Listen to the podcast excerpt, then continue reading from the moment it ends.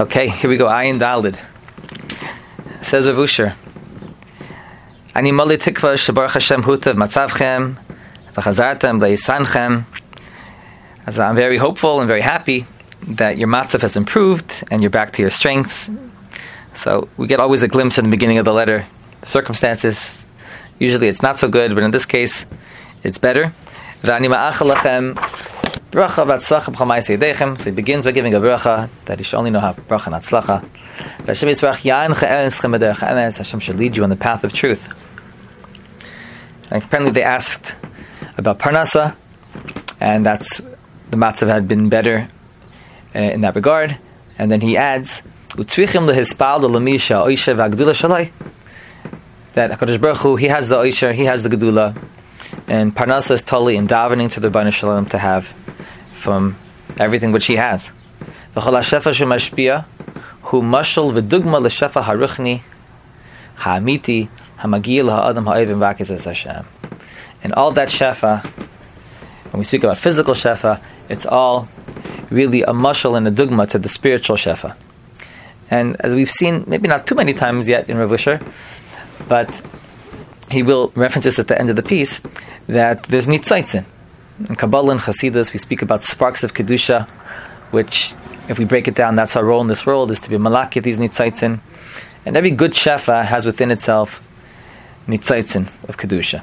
So be'emes, every shefa gashmi is really a shefa ruchni, and just like we have to be mispala for Kadosh Baruch Hu, for our parnasa, because the oisha belongs to him, so so too, and included in that, is shefna ruchni. So and here Bashan begins the teichin of the piece.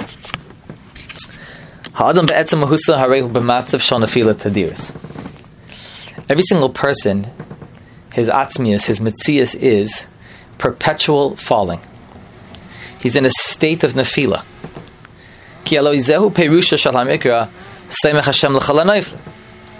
This is Pshan Pasuk that Hashem, that He upholds those who are falling, like in the present tense. And be'emes, it doesn't mean only people who have the rug pulled from under them and they feel like they're falling. The metzias of a mensch in this world is that he's a mishuliyus shel adam nikeras isbarach. It's only when a person is in, when he's in a state of lacking does he recognize just how much taiva he receives from Hakadosh Baruch Hu, the the chiyuv that he has to give thanks to Hakadosh Baruch Hu. Sometimes we feel like you know Hakadosh Baruch Hu is giving us, and and and but we're doing it on our own. As soon as a person is lacking, and there's a pinch, so a person realizes the state of chayuv that he is to the Rebbeinu. And this state of being a one of nefila and recognizing the fact that each person is be'etzem and he says this is not just something to be aware of or something secondary, nice to think about. This is actually what our work is in this world, the work of a human being. To clarify this fact this truth, lahakir zais, to recognize it, and to live in accordance to that truth. Meaning that it's one thing, and Rav Usher said here three things: to be mavarit, first to clarify it, then it should be clear, it should be recognizable, it should be truthful, and then to live by it. And many times, even if we understand it, and I speak for myself more than anyone, that our actions have to be consistent with the hashkafa that when a person does any malacha, uh, classically, of course, is parnasa, that, that the way that he approaches work has to be consistent with this hashkafa.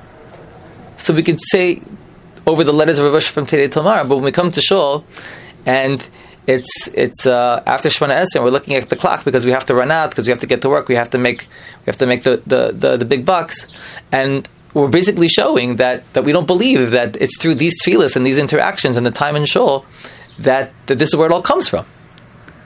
So we have to make sure that that our actions are consistent with the hashkafas that we're learning. So that's why he says to be mevarer, to be makir, and then to live by that. And then he continues, a person's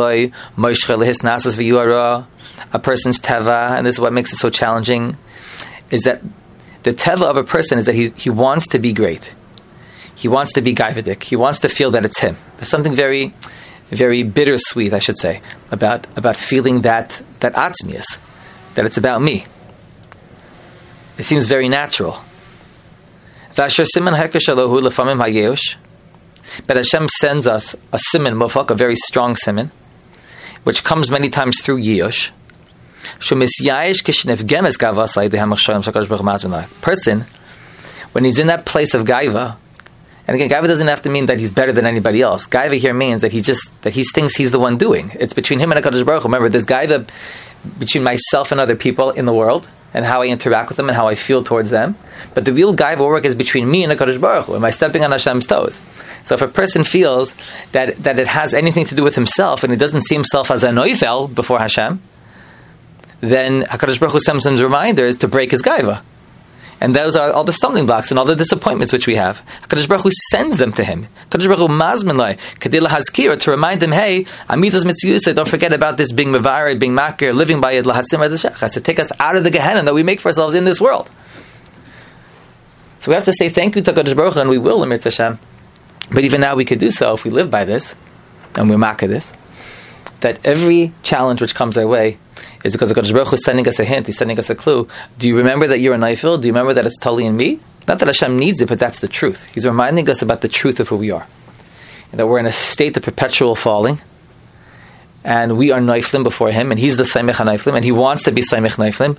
But when a person is Bevara, he's Makir, and he lives by the fact that he's a Naifil, then he has Hashem's Smicha.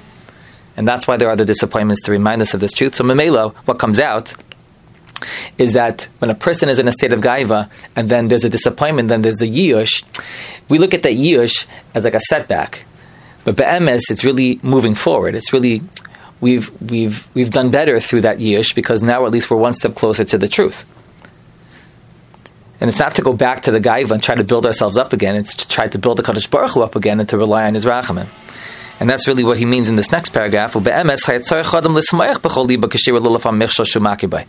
A person should really rejoice for every michshel, every stumbling which he has in his life, when he recognizes what this is all about. Because through that,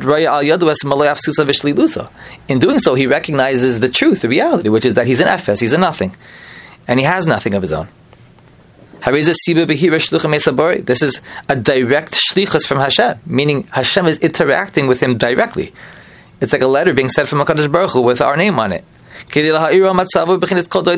like Hashem knocking, waking us up out of the matzav, out of this sleep, the state of of of not knowing and not understanding the truth, so that we can come close to Him,